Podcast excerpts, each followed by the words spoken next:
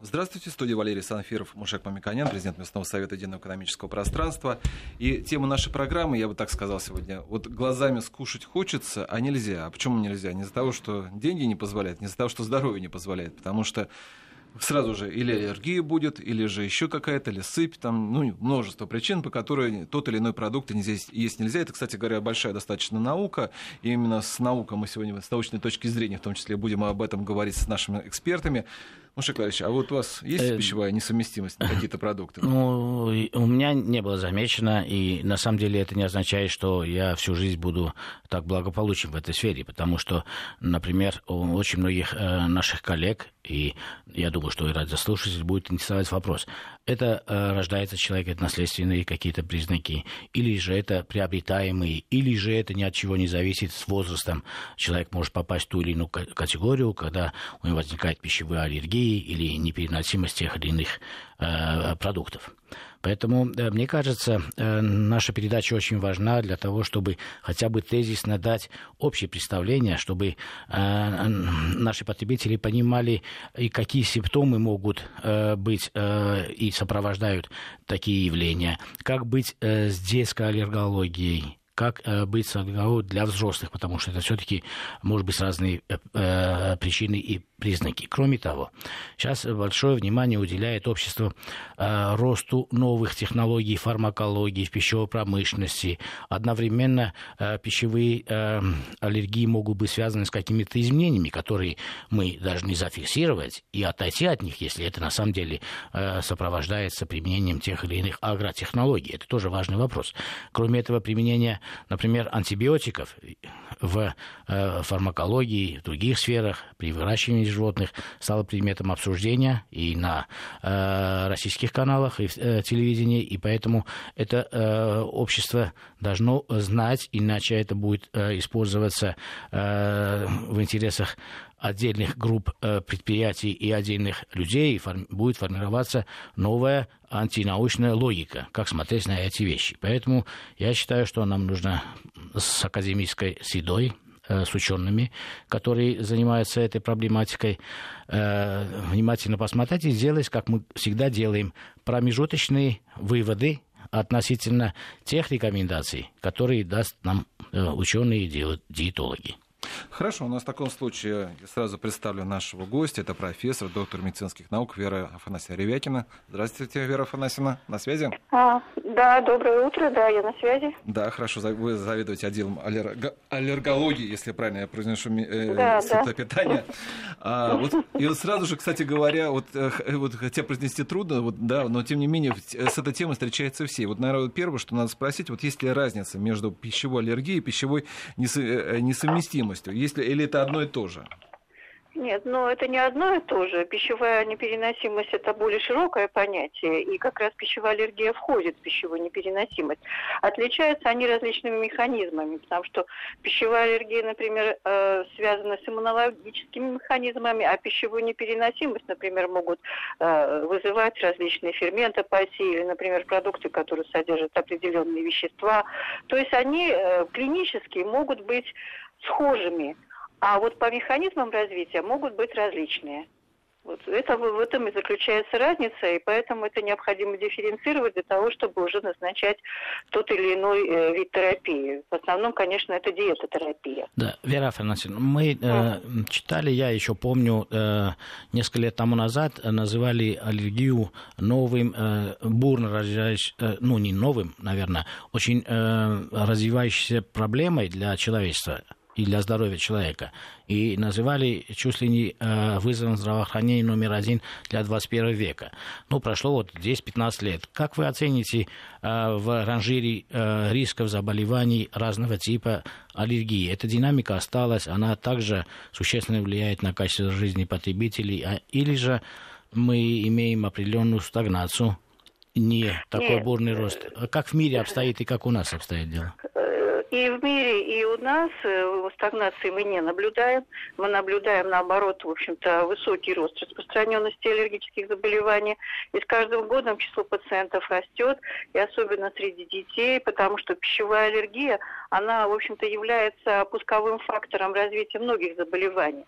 Вот такие заболевания, как, например, дерматит атопический или бронхиальная астма или аллергический ринит, но многие симптомы со стороны желудочно-кишечных трактов, они э, в основе, лежат, в основе их лежит э, пищевая аллергия. Поэтому с каждым годом мы сталкиваемся, конечно, с большим количеством пациентов, которые реагируют, в общем-то, на различные факторы окружающей среды. И среди них, конечно, вот среди этих факторов, это, в общем-то, употребление непереносимых пищевых продуктов у, я хочу подчеркнуть, вот именно не у всех, а именно у людей, предрасположенных к развитию аллергии. А эта прослойка людей, она тоже увеличивается с каждым годом. То есть аллергия, она передается по наследству. То есть ребенок уже рождается с предрасположенностью к аллергии. Если он сталкивается с фактором неблагоприятным в окружающей среде, то у него эта предрасположенность уже реализуется в заболевании. И вот увеличивается число с наследственной предрасположенностью, и увеличиваются факторы неблагоприятные окружающей среды, то есть воздействие Давайте, ну, вот, да, да, это очень важный uh вопрос вы затронули. uh Вот последние сто лет, раз здесь такой возьмем, э, наследственность является основным фактором, как вы говорите, да, но к нему за последние да. какие-то лет, вот давайте обозначим эти границы, uh-huh.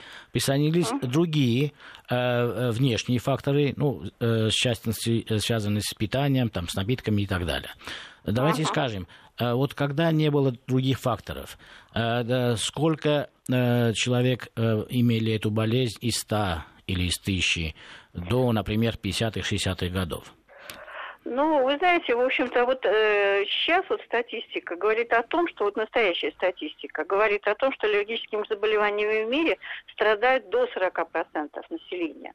И по прогнозу, э, там, через к 2020 году, 2025 году, то число этих, то, то процент увеличится до 50. Э, то, что это было в 50-х годах, это был меньше процент.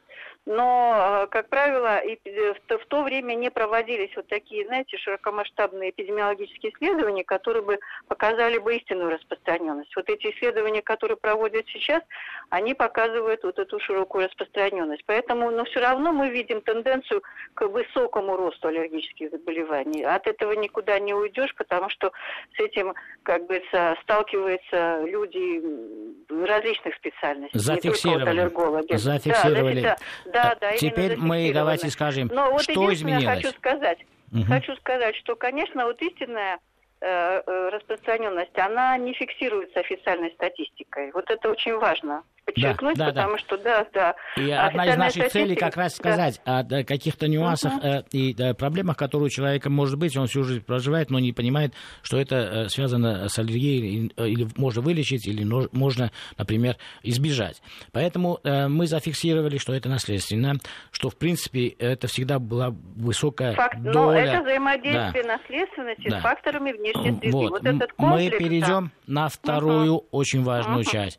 Факторы uh-huh. среды потому что целью нашего обсуждения и э, э, ваше мнение будет формировать промежуточные выводы, которые должны дать рекомендации э, людям, uh-huh. для э, детей, семьям, что э, обозначить, чего избежать, какие продукты могут быть рискованны, какие симптомы есть для того, чтобы идти лечиться или просто уходить от этих э, признаков типа потребления продуктов или нахождения в тех или иных средах, ну, если среда тоже имеет влияние на аллергию. Поэтому давайте обозначим. Последние 50 лет, что изменилось в питании, что изменилось в среде, которые вы ставите на первое место как признаки, которые или причины, которые стали приводить к большей динамике выявления аллергии? Ну, во-первых, что изменилось? Конечно, изменилась окружающая среда. Многие люди стали жить лучше. Вообще говорят о том, что аллергия это что? Это болезнь цивилизации. Когда человек себя окружает различными предметами, украшающими его жизнь, которые часто, например, превращаются в аллергены, это тоже является как фактор, ну, повышающий раз, риск развития аллергических заболеваний. Второе – это загрязнение окружающей среды. Нет, давайте на первом, фактор. на первом остановимся. К примеру... На питание? Нет, нет, нет. Ну, нет первое. Вы... Окружает себя э, большим количеством предметов. Предметы. Ну, например, смотрите, мягкая мебель, да, например, там различные синтетические, как говорится, строительные материалы, которыми э, пользуются при ремонтах или там, например, когда квартиру свою, например, там ремонтируют. То есть многие такие вот современные материалы, которые могут обладать, в общем-то, аллергенными свойствами. Пока мы это плохо знаем, это плохо изучено, но мы можем предположить, например, что, например, в домах, где много сырости, плесени, плохо, например, это тоже, вот тоже может привести, как говорится, к возникновению определенных видов аллергии. То есть многие вещи, ну, ну например, мягкая мебель, она, как говорится, концентрирует себя например, клещи домашней пыли. Угу. Вот есть такие микроорганизмы, которые являются аллергенами для детей, предрасположенных к аллергии. Они вот клещи могут вызывать и такие проявления, как бронхиальная астма, например, аллергический ринит. Ну, много. Это, это вопрос, конечно, не на один, не на одну минуту разговора, а на целую беседу на э, то, что нас окружает. Да, кроме мы, того, Вера вот, да, кроме... мы, мы будем после uh-huh. каждой части делать выводы, потому что мы хотим uh-huh. дать практические э, представления о том, от чего uh-huh. вот, э, uh-huh. мы получаем такую высокую динамику. Это uh-huh. окружаешь всегда. Мы окружаем себя разнообразными, новыми, еще более комфортными предметами быта и одежды, да. и эти технологии uh-huh. производства новых uh-huh. э, бытовых, э, uh-huh. бытовых или э, одежды, они э, опережают, наверное, исследования, когда э, нужно было более досконально изучить э, их влияние на э, человека. И это тяжело изучить, потому что каждый человек индивидуален, и, может быть, э, изучаемая группа совершенно э, нормально бы реагировала на этот диван, например, да? Э, да, поэтому... да, ну это, вот смотрите, только единственный акцент нужно сделать о том, что это, это, только, у, это только у тех людей, которые предрасположены да, к, этой, да. а, к развитию этих реакций. Но, но посмотрите... Вот это нельзя говорить, нельзя говорить об общей популяции, а именно то, нужно вычленить тех детей, но их становится больше, и поэтому вот, мы именно. говорим о том, что да, что их становится, и аллергии становится больше. Вот, вот именно, потому uh-huh, что получается uh-huh. по той статистике, которую мы в целом обсуждаем, 40%, это означает, что приблизительно каждый второй человек предрасположен генетически к этому, если поставить вот такие условия. Получается, это ну, огромная цифра. Ну, Огромная, есть, да. да. Поэтому uh это первый признак. И второй признак. Вот это мы быт, окружение, техника, обивка в машине. Да, второе, это... да, да, да. Второе это вот питание. Конечно, питание э, то, что, например, профилактику аллергии, пищевой аллергии можно уже начинать с рождения ребенка. Но это для этого, например, э, и родители, которые предполагают будущего ребенка, они должны понимать, есть ли у них риск развития аллергии у ребенка. Если, например, один э, член из семьи страдает аллергическими заболеваниями, то у будущего ребенка риск возникновения аллергии возникает, это возрастает. И уже при рождении, например, вот есть очень такая частая ошибка, которую делают врачи, когда ребенок рождается, ну, он, он э, находится в группе повышенного риска, а у мамы, например, нет грудного молока в роддоме. И сразу этого ребенка начинают докармливать, например, не грудным молоком, а молочной смесью. А молочная смесь, белки коровьего молока, они являются для этого ребенка потенциально опасными. То есть они запускают уже аллергию этого э, ребенка. Э, Вера Фанес, давайте здесь а. очень важно, потому что э, угу. касается детей, особенно э, совсем младшего угу. возраста, делаем угу. промежуточный вывод. Мы должны угу. предположить, что э, буквально каждый второй ребенок может иметь э, да, аллергию буквально каждый второй. Ну, это, ну мы да. можем предположить, что ребенок, например, находится. Не можем предположить, мы можем знать, что ребенок, мы должны проанализировать, ребенок находится в группе повышенного риска да, развития да. аллергии. Вот это. И а, отсюда э, вывод угу. А. Если есть uh возможности, любые возможности использовать для того, чтобы э, материнское молоко э, давать да, ребенку, прямо, это прямо задача номер один. Да. Задача номер да, два, номер три. Один не существует. И только задача номер четыре определить, если этой возможности полностью мы решены, какие э, продукты давать и могут ли быть они аллергенными. Вот какие продукты в этом случае обычно врач рекомендует, какие типичные ошибки, чтобы вы рекомендовали? Вот ребенка... Ну вот, например, если ребенок родился, да, и если он в группе повышенного риска, и он должен скармливаться грудным молоком, должна быть, конечно, соответствующая коррекция диеты у кормящей матери, потому что если, например, она будет употреблять большое количество молока сама, то с материнским молоком аллергены молока могут проникать и ребенку тоже, и тоже может вызывать mm. аллергию. Понимаете? Вот. Это вот если ребенок находится на грудном скармливании. Если у мамы, например, нет грудного молока, ребенок родился из группы риска, то в таком случае назначаются профилактические смеси. Уже они есть, и врачи знают о них. Но некоторые врачи об этом забывают. То есть уже есть профилактические смеси э, на основе умеренного гидролизного белка коровьего молока. То есть есть такая специальная технология, когда белок подвергается определенной переработке, и получается как говорится, белок уже меньшей аллергенной способностью. Ну, ну, ну, То есть в России мы да, имеем такие да. продукты, производят да, эти продукты да, как да, отечественная да. промышленность, так и да, импортируется. Да. И я да, помню, да, даже да, да. были угу. исключения из э, антисанкционного так называемого профиля, когда некоторые молочные продукты были разрешены, потому что это важно для э, питания. По-моему, угу. были такие итерации. Вот э, в данном случае э, мы определили, что Э, если я правильно э, могу интерпретировать эти слова, что не технология производства молочной смеси, а само присутствие молока – потому это природное тоже коровье молоко, да, может уже uh-huh. дать аллергию. Это мы еще не вникли в ту тему, которую мы вникнем, что применяется в технологических э, идеях новых пищевых производителей, да. Мы пока говорим, что даже э, коровье молоко, молоко является э, возможным аллергеном для ребенка, правильно? Но он не является, если ребенок предрасположен да, к аллергии, да, коровье да. молоко это уже для него аллерген. Да. Коровье То есть, молоко, потому что да, угу. да, то потому что коровье молоко, оно содержит аллергенные белки. Их достаточно много, и каждый аллергенный белок, там, например, содержит казеины сывороточные, если так углубляться в этот процесс.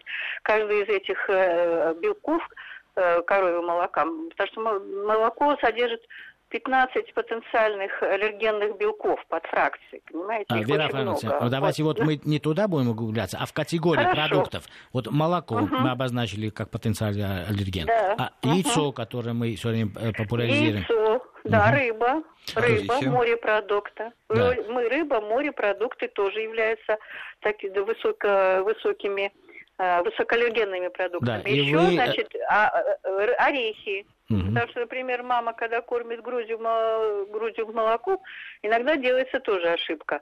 Она начинает съесть грецкие орехи, например, арахис. Считается, что, ну, раньше считалось, что орехи повышают лактацию да. грудного молока. А это у детей с повышенным риском развития аллергии приводит к развитию аллергического заболевания. Вот вы называете вот тоже, да. белковые угу. продукты, которые, в принципе, полезны, очень важны. Тогда э, да. э, какие же белковые носители, как категории товаров, мы можем с меньшим риском использовать для э, данного случая, когда ребенок только родился, еще не, э, не обозначенный и так далее, и так далее? Что матери нужно есть для того, чтобы иметь минимальный риск? Ну, вот мама, например, если она кормит ребенка грудью, конечно, она не должна сидеть на голодной диете. Это нонсенс, потому что иногда просто сажают ребенка, э, не ребенка, а маму сажают на голодную диету, это тоже оказывает отрицательное влияние на развитие ребенка.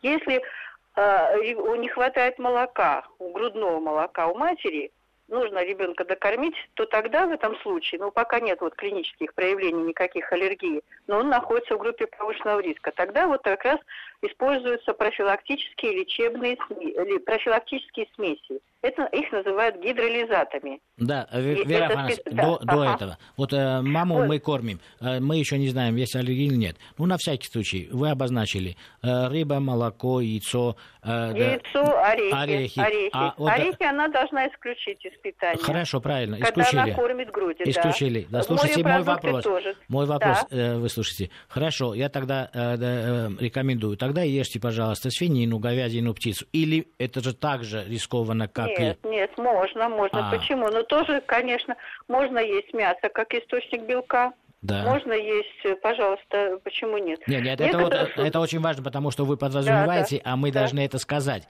Потому да, что да. если есть uh-huh. э, определенные э, риски, что возможно ребенок, а это получается по наследственности каждый второй, то uh-huh. можем мы общую рекомендацию давать, что первый период, пока мама кормит, желательно uh-huh. избежать тех белковых продуктов, которые потенциально являются аллергенными, а uh-huh. больше э, опираться на те продукты, которые э, являются э, менее, ну, менее аллергичными. Да, да. Да. Это да, мясо да, свинины, да. говядины, птицы, uh-huh. кролика, если я назову, если вы не против, например. Да? Кролик, индейка, да. да. Ну индейка. вот куриное мясо, да. куриное мясо тоже у некоторых вызывает аллергическую реакцию, индейка, поэтому мы да. предпочтем, да, предпочтем красное мясо в данном индейки. случае, да. Индейка, да, да, индейка мы... великолепна. Тем более в России сейчас очень много индейки, очень хорошего качества. И, возможно, uh-huh. это как э, народная традиция, э, для лактации дают еще капусту. Как вы к этому относитесь? Э, если аллергия в небелковых продуктах, например, да? Мы к капусте хорошо относимся, кроме квашеной, потому что квашеная Понятно. капуста, например, она сама содержит гистамин, это тот вещество, которое тоже вызывает аллергическую реакцию. Поэтому да. есть, ну, единственное, что, конечно, маленький ребенок, если, ну, до трех месяцев жизни, у которого могут наблюдаться, например, симптомы со стороны желудочно-кишечного тракта, то при применении капусты может усиливать эти симптомы. Ну, на какой-то период можно, например, ограничить этот продукт питания. Давайте а в дальнейшем почему нет? Почему? Давайте скажем, Цветную а... капусту, например. Да. Допустим, цветную капусту можно давать, брюссельскую капусту mm-hmm. можно давать, брокколи, пожалуйста. Эти продукты меньше вызывают Получается, то, реакций. что мы предлагаем обычно для диетического питания, ну, условно, там такой набор, как э, мясо индейки, не очень жирный, и брокколи, да. или это да. очень хорошо для кормящей матери, для охранения здоровья э, ребенка. Да. Это нам да. э, понятно. А теперь, э, наверное, э, нужно сказать несколько слов, какие признаки э, должны обратить внимание врачи и родители, что появляются признаки аллергенности этого ребенка. Он попадает под статистику каждый второй или не попадает. Вот какие первые признаки ребенок не может обозначить? А что должны видеть родители? Ну, родители, как правило, знаете, обращают внимание только на кожные проявления аллергии. Вот, например, ребенок там появилась краснота на коже, появились различные сыпи, появились, например, участки мокнутия.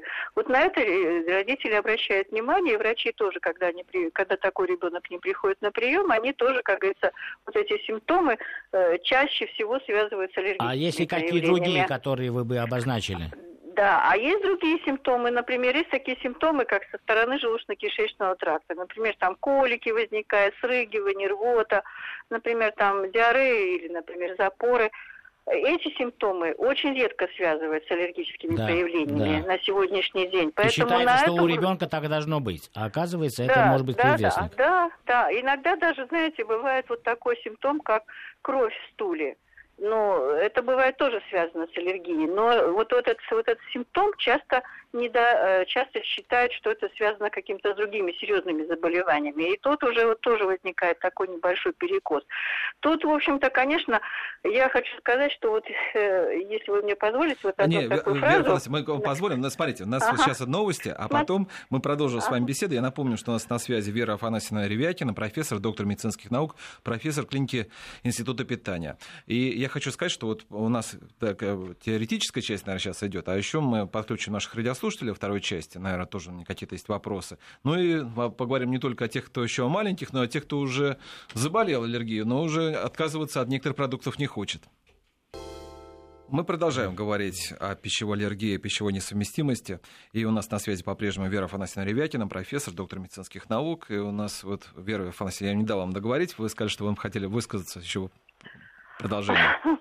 А, я хотела просто сказать о том, что э, сейчас вот э, есть такой международный документ, которым посвящен образованию врачей, вот где, в общем-то, написано о том, что все врачи любой специальности должны ориентироваться в проблемах аллергологии, потому что вы понимаете, что любой лекарственный препарат, любая пища, э, любой фактор может вызывать аллергические реакции, которых, о которых врач должен знать.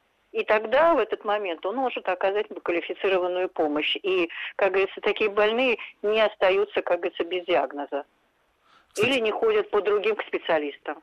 Ну, кстати говоря, как вот ремарка, вот мы продолжаем немножко э, продолжить. Uh-huh. Я хотел сказать, что вот, вот если сравнивать, как относится у нас и как относится на, в других странах, ну, например, в Соединенных Штатах к аллергии, вот это земля и небо, потому что у нас аллергия это борется два э, дешевых препарата, ну, в смысле, если можно купить, если случилось, два дорогих, и все. Если заходишь, ну, не знаю, в любую клинику США, то там, ну, пол стены установлено. Просто это тысячи, я бы сказал, препаратов э, борьбы с аллергией. То есть, действительно, у нас к этому, к сожалению, пока относятся не так внимательно, как в других странах, тем не менее, хотя при том, что мы употребляем те же продукты и, и э, те же наши самые проблемы, как и у других стран. Ну, то есть, это действительно про вопрос, который надо более серьезно относиться.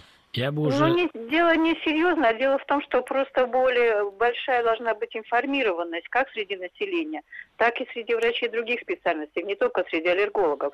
Я вам хочу сказать, что у нас тоже аллергология находится достаточно на высоком уровне, потому что мы, например, пользуемся практически всеми э, современными технологиями, которые при, предлагают и наши ученые, и которые предлагают зарубежные коллеги. Потому что вообще я хочу сказать, что отечественная аллергология она немножко, конечно, у нас э, специалистов мало по, по России, но э, это достаточно квалифицированные, как говорится, ну, работники. Вера Афанасьевна, вот. я хотел uh-huh. как раз э, э, к термину информированности перейти и э, задавать конкретные вопросы, которые uh-huh. дают uh-huh. информацию.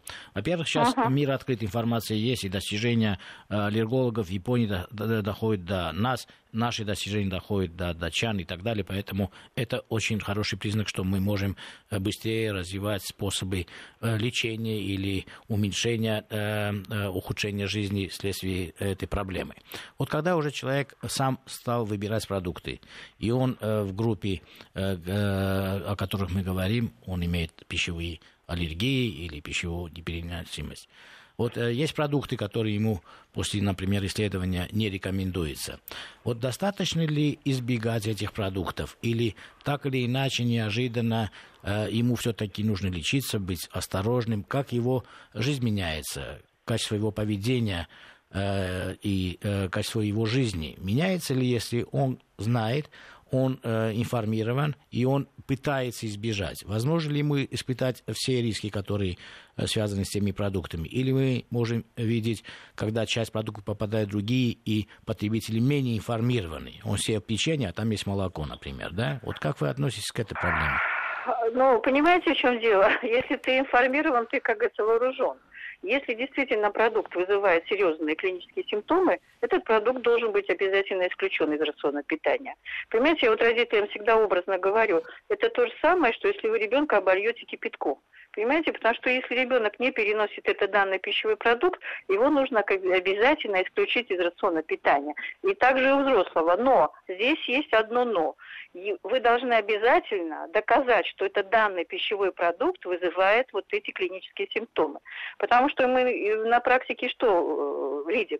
Э, услышали слово аллергия и сразу начинают исключать все продукты питания. Естественно, это, конечно, резко снижает качество жизни пациента. Это если это ребенок, то это влияет на его развитие. Не только, например, на физическое развитие, но и на психическое развитие.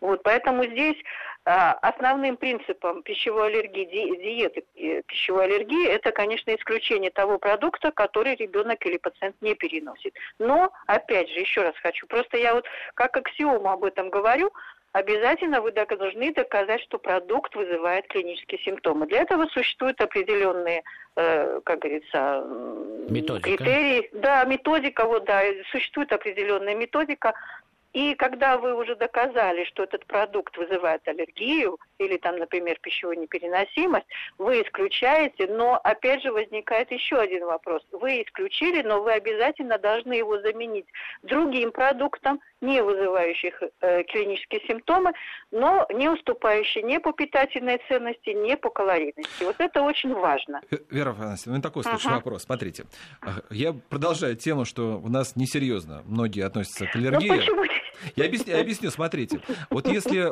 больной диабетом, да, он знает прекрасно, угу. что если э, нужно уколоться там или чтобы, э, чтобы следить за собой, да, аллергия абсолютно не так. Ну, человек знает, что, например, вот курицу он нормально переносит, но вот какая-то приправа курицы, вот она не идет, да, сразу же зуд uh появляется. uh Ну, uh хорошо, все равно, а ладно, почесался, все нормально, ну ладно, но зато было вкусно, да. Это реально несерьезное отношение у многих. И вот насколько это несерьезное отношение может привести к проблемам со здоровьем здоровью, на ваш взгляд?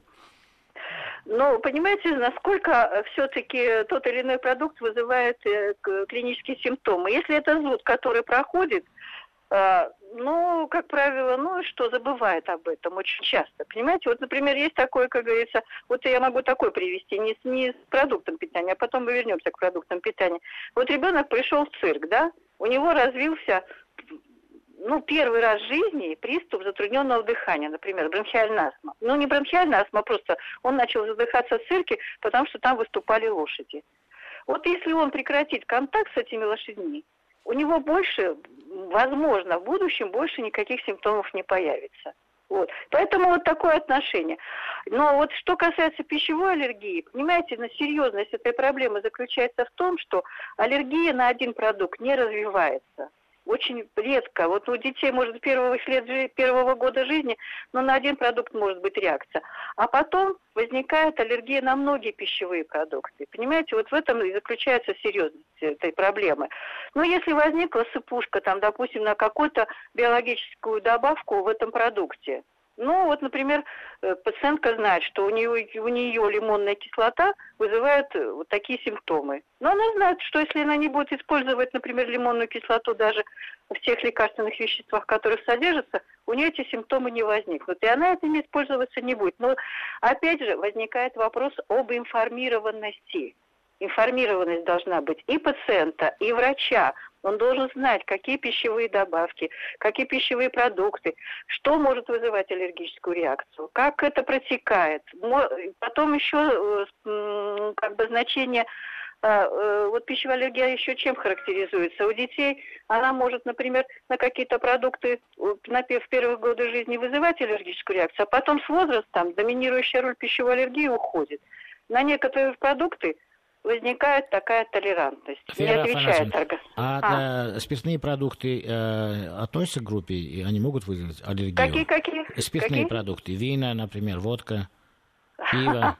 Могут, могут вызывать, смотря на, вот, например, э, у нас был такой эксперимент, когда мы проводили, мы смотрели, у нас к нам обратился пациент с аллергией на спиртные напитки, мы обнаружили, что, ну, не буду говорить, какой продукт, чтобы не пугать население, мы, оказалось, что в основе лежала пшеница. Из пшеницы был приготовлен этот спиртной напиток, и вот именно пациент давал реакцию на пшеницу. Потому что сейчас, опять же, появляется э, вот такая прослойка людей, которые начинают реагировать на белок злаковый. Ну, например, на глютен. Ну, да. вот сейчас прям вся Европа просто они все сидят буквально все на Да, у нас как раз диете. была передача, поэтому угу. да, водки вот. нельзя использовать пшеницу для данного да, человека. Да. Можно использовать, угу, например, угу, яблоки угу. или Uh-huh. например, абрикосы. Э, Вера Франц, мы uh-huh. все-таки должны дать рекомендации прямого понимания. Вот, например, методика, как определить, на что пациент должен пойти к врачу или в какую клинику, и какие анализы это делает. Значит, обязательно, если э, ну, родитель или пациент э, ну, подозревает, что у него пищевой продукт вызывает аллергическую реакцию, он должен обратиться к врачу. Э, врач анализирует данные как бы анамнеза, мы говорим, ну, историю болезни, анализирует клинику, и направляет его на анализы. Существуют различные методы определения непереносимости или там, того или иного пищевого продукта или того или иного аллергена. Это достаточно большой комплекс. Это и э, кожные пробы, это определение специальных антител в крови, то есть их сейчас достаточно много. Но ориентироваться только на одном показателе нельзя, как многие делают сейчас. Например, приносят нам э, данные лабораторного обследования и говорят, вот у нас показали эти результаты, и мы исключили сразу этот продукт из рациона питания. Этого делать нельзя. Нужен обязательно анализ всех данных, которые э, вы, э, вы спрашиваете у этого пациента. И только на основании этого вы можете уже составить вот такую национ... хорошую рациональную диету. Вот я, я объяснила или нет? Объяснили. Да, да. Вера Фана, сейчас у нас uh еще uh-huh. один аллерген будет, это погода, потому что погода тоже вызывает аллергию. Вот после прогноза погоды мы с вами продолжим беседу. Я напомню, что у нас на связи профессор Вера Афанасьевна Ревякина. Ну что же, мы продолжаем говорить о пищевой аллергии, пищевой непереносимости. Напомню, что мы обсуждаем эту тему с Верой Афанасьевной Ревякиной, профессором, доктором медицинских наук. И я, кстати, объявлю тоже телефон для наших радиослушателей. Но у нас, к сожалению, будет всего несколько звонков. Мы сможем да, за это время а, выслушать. 232-1559, 232-1559, код Москвы 495, 495, 232-1559. У нас достаточно, вот как Мушек я напомню, что мы обсуждаем это с Мушеком Мамиканяном, президент Местного совета единого экономического пространства пространства. Ну, уже определенно у нас, э, причем мы сами тоже вот только что, пока вот был у нас прогноз погоды, пришли к определенным выводам, что нам надо еще, наверное, одну программу провести на эту тему, потому что действительно она очень большая, и прям открываются вот такие э, да, и страницы, которые кроме, мы еще не обсуждали. Кроме спиртных еще ничего не успели обсудить, потому что на самом деле это существенно влияет на поведение человека. И у меня вот вопрос такого характера. Сейчас очень много рекомендаций разного толка. Они очень часто не научные. Вера Афанасьевна, вот человек имеет или подозревает, что имеет аллергию, идет на исследование, ему говорят э, определенный список э, продуктов. Потом э, его домочадцы говорят, вы знаете, еще хорошо бы пройти э, тест по группе крови. Он идет в другую тоже уважаемую клинику, получает другой список продуктов, что ему рекомендовано, что не рекомендовано. Не получается ли э, где-то у нас объективно, где-то менее объективно, или что является научным, что является ненаучным? Получается, что при э, огромном разнообразии продуктов, которые мы получили сегодня за счет роста производства, за счет рыночных отношений в рознице, мы имеем сужение э, возможностей приобретения тех или иных продуктов уже по э, рекомендации э, науки. Или одна из этих идей, которые я выразил, она менее научна, на ваш взгляд. Скажите, где правда? А, правда, правда в середине, я хочу сказать. Но действительно, проблема многогранная, ее нужно обсуждать, и нужно обсуждать по, как говорится, по кусочкам. Вот. Э, то, что вы говорите про, по результатам лабораторного обследования, я с вами согласна, потому что здесь, в общем-то, существует огромное число лабораторий, которые дают, как говорится, различные результаты. Мы вот сравнивали результаты, полученные из различных лабораторий. Они в корне отличаются друг от друга.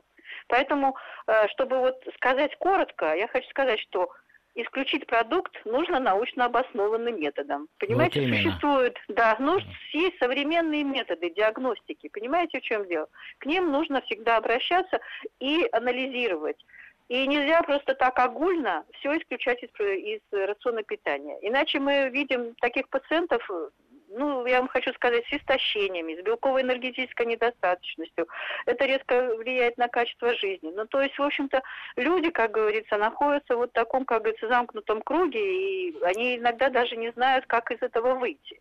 Вот. Да, они замотаны и психологически да, замотаны, они да, запутались. конечно, конечно, они запутаны, они не знают, потому что у одних они получают одни рекомендации, у других они получают как другие быть в этом случае? Мы опираемся на науку? Искать, иска, опираемся на науку, научно обоснованные методы диагностики нужно использовать, которые уже, как говорится, имеют высокую достоверность. И, кроме того, обращаться к квалифицированному врачу. Вот это мое, как говорится, ну, пожелание. Вы ага. из скромности не говорите, я имею право э, сказать об этом, что у нас есть академическая среда, академические больницы, Э, и есть э, клиники при институте питания, которые отражают научный взгляд да, и да, научную методику. Да, потому да, что да, я да, понимаю, что из-за этики мы не можем говорить рекламу, потому что, может быть, одновременно на, базируется на науке и отдельные частные клиники. Мы не исключаем да, это. Я, мы, Но мы в данном случае конечно. мы должны конкретно сказать, что э, не пускать в этот круг э, тех людей, которые, может, просто делают ксерокс анализы, даже анализы, может, не, не проводят, потому ну, что это дешевле. Бизнес. Да. Это ну, бизнес. Ну, Поэтому, это если проблема для семьи, для конкретного человека достаточно усугублена, нужно обязательно понимать, что это глубокая научная работа, и нужно обращаться э, в ведомство, э, в центры, где есть практика научно э, достаточно знания и оборудования для того, чтобы вам дать э, достоверную информацию о вашем здоровье и продуктах аллергенных. Вот как да, вы относитесь... полностью с вами согласна, полностью. Да, и как вы относитесь вот определение по группе крови? Они же определяют не по э, принципу аллергенности продукта или неаллергенности. Вот, например, дадут у вас вторая или там какая-то группа крови, якобы делается анализ, я не против, может быть, есть в этом наука. И говорят, что вам рекомендуется там, э, ну, белая капуста, да, но зеленая не очень, и так далее, и так далее. Это вы считаете все-таки научно, это в России развито или в мире? Как вы относитесь к этому вопросу? Ну, понимаете, этот вопрос достаточно, как говорится, ну, как вам это сказать, э, это а, вот определение по группе крови не относится к пищевой аллергии. Понимаете, в чем дело? В некоторых случаях, когда э, пациент получает вот эти результаты обследования, он в какой-то мере упорядочивает, упорядывает свою, свой рацион питания. Какие-то продукты он начинает исключать, ну то есть как бы он строит систему питания, которая, в общем-то, некоторых, у некоторых пациентов, в общем-то, благоприятно влияет на, э, как его, на, на его самочувствие. Но вот для этого, вот для того, чтобы все-таки оценить эффективность данного метода, конечно, необходимы научные исследования. Я тут ничего нового не, не могу сказать.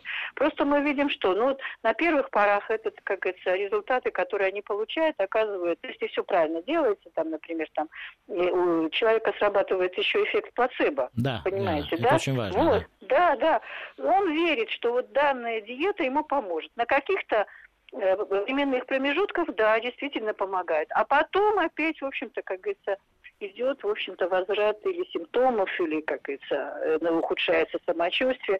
Вот. Здесь, в общем-то, необходимо, конечно, дальнейшее исследование. И опять еще раз повторю, нужно идти к квалифицированному доктору, который хорошо понимает эту проблему и который, в общем-то, ему поможет. Хорошо. Вера Афанасьевна, смотрите, у нас Ларисович, uh-huh. он большой поклонник высоких технологий. Это касается не только упаковки продуктов, это касается и добавления новых ингредиентов каких-то. А вот как они влияют, на ваш взгляд, вот, на, вот эти новые технологии, они, наверное, еще не изучены до конца, на аллергию? Вот если это, то есть мы где-то через лет 20 получим, или уже у нас какие-то есть результаты? Вы имеете в виду что? Ну, смотрите... новые пищевые технологии предусматривает э, хранение, э, заморозка, шоковая заморозка, упаковка, виды упаковки в инертном газе. Очень много новых э, способов, которые, ну, можно сказать, что они появились Необычные, совсем, да. да, 10 лет. И в мире используются, у нас используются. Да, да, да. Но я хочу сказать, что вот новые технологии все-таки как-то косвенно влияют на развитие аллергических заболеваний. Опять же, не могу сказать на какой это степени. Это необходимо проводить научные исследования. Вот. Но те пищевые добавки, которые используются в пищевых продуктах, они, да, они могут вызывать аллергические реакции. Особенно это синтетические э, пищевые добавки. Я не говорю там о, как говорится, натуральных, когда добавляется там натуральный ароматизатор там или, допустим, натуральный там краситель. Вот, вот Но, вы сказали вот, о лимонной да. кислоте, которая практически да. присутствует во всех э, соках практически. Лимонная кислота применяется uh-huh. очень массово в кондитерской промышленности, в соковой uh-huh. промышленности. Э, это означает, что э, человек должен посмотреть на этикетку соков, которые он потребляет, кондитерских изделий, и посмотреть. Лимонная кислота. Да, обязательно. Вот, лимонная кислота является э, натуральным или э, синтезированным? Но есть и натуральные, как говорится, есть и синтезированные. Вот, поэтому э, нужно uh-huh. обязывать производителя uh-huh. указывать, потому что это не важно для цены, важно для информированности, если у человека... Обязательно. Да. Обязательно. Теперь... А вообще еще раз, производители должны указывать все компоненты, которые надо, они добавляют правильно, в пищевые продукты. Правильно, правильно. С одной стороны, подождите, а с другой стороны пациенты должны читать то, вот, туда вот именно. Вот мой вопрос был такой. Если мы говорим о лимонной кислоте конкретно, если лимонная кислота натуральная или синтезирована, вот у человека аллергии, если есть на синтезированную или на натуральную, это одно и то же для человека, чтобы мы дали информацию. Если вы видите лимонную кислоту, если у вас есть аллергия, не ешьте. Или это тоже разные вещи? Ой, вы знаете, однозначно ответить невозможно, потому что настолько люди э, разные, настолько разный у них обмен веществ, настолько различный у них полиморфизм генов, э, Поэтому у одни, одного, например, я почему делала сначала нашей передачи вот такую сделала ремарку, что а, аллергию вызывают те продукты или те факторы у людей предрасположенных, которые уже имеют предрасположенность к аллергии. Если человек не имеет предрасположенности, лимонная кислота у него не окажет никаких да, как Вера отрицательных влияний. Но потом вы и э, дополнили э, мировой статистикой и перспективной статистикой, прогнозами о том, что 40%, а это означает каждый второй приблизительно. Каждый четвертый. Э, нет, 40% это каждый второй, а в будущем каждый может 50 будет процентов. Вопрос не в этом. Да, каждый, да, даже каждый да. четвертый это огром, огромная цифра предрасположенность э, имеет наследственную. Это достаточно да, да, серьезная тема для того, чтобы информировать, информировать, информировать. И, может uh-huh. быть, какие-то направления в развитии бытовой техники притормозить или э, какие-то типы развития технологий притормозить и быть к ним более осторожными. Потому что э, наша задача, кроме информирования, еще дать определенные тезисные э, пути для развития пищевой промышленности. Поэтому мы хотели бы с вами это обсуждать. Это глобальный вопрос, но только у нас одна минута. Я думаю, что давайте мы как бы обсудим это в другой передаче, потому что действительно серьезная проблема, она не требует, она требует очень серьезного обсуждения. Может быть, даже э, я вам предлагаю какой-нибудь круглый стол организовать с различными специалистами, и мы могли бы обсудить эту проблему. Да, это, это моя задача, мы в рамках конференции да, это, это будем делать. Интересно, да. У меня конкретный угу. вопрос, может, он как раз э, последний и немножко э, э, смешной. А ячмень, угу. солод, из которого делают пиво, он насколько аллергичен? Ну, ячмень, если он, э, например, как э, носитель глютена, допустим, у людей с непереносимостью глютена, да. может вызывать аллергические а, реакции. Это может. тоже любопытная да. новая тема. У нас да. огромное количество новых да. тем возникло. Ну что же, я благодарю Веру. Афанасьевну Ревякину, профессора, доктора медицинских наук, Мушек Мамиканяна, президента Местного совета единоэкономического пространства. Программу провел Валерий Санфир.